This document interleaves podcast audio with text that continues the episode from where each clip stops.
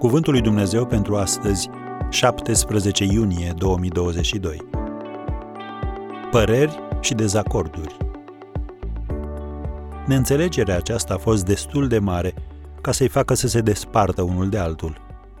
Faptele Apostolilor 15, versetul 39. Apostolii Pavel și Barnaba au călătorit și au slujit împreună, s-au îmbărbătat unul pe celălalt, au îndurat persecuția cod la cod și i-au câștigat pe mulți pentru Hristos. Dar și cele mai bune relații pot avea sincope. Și nici ei nu au făcut excepție. Citim în Faptele Apostolilor 15, versetul 39, neînțelegerea aceasta a fost destul de mare ca să-i facă să se despartă unul de altul. Pavel și Barnaba nu intenționaseră vreodată să se rănească unul pe altul. Amândoi erau oameni cum se cade și împărăția lui Dumnezeu era prioritatea amândurora.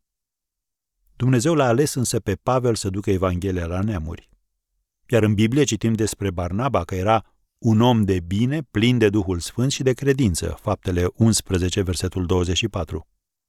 Amândoi au fost de acord cu privire la următoarea misiune, vizitarea bisericilor unde slujiseră mai de mult.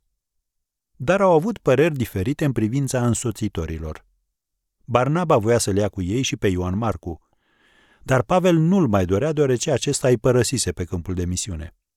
Și de multe ori se întâmplă să fim de acord cu privire la ce trebuie făcut, dar să avem altă părere despre modul în care să o facem.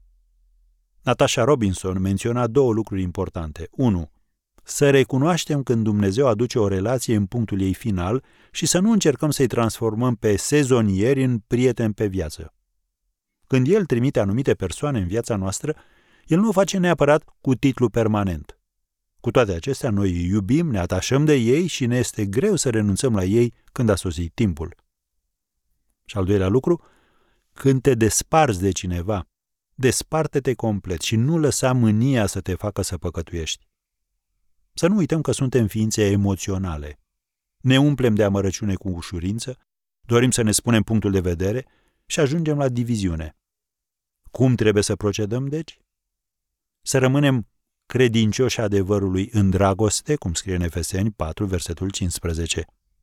Refuză să-l vorbești de rău pe celălalt și Dumnezeu te va onora. Și chiar dacă persoana respectivă va vorbi împotriva ta, Dumnezeu știe și se va îngriji de asta.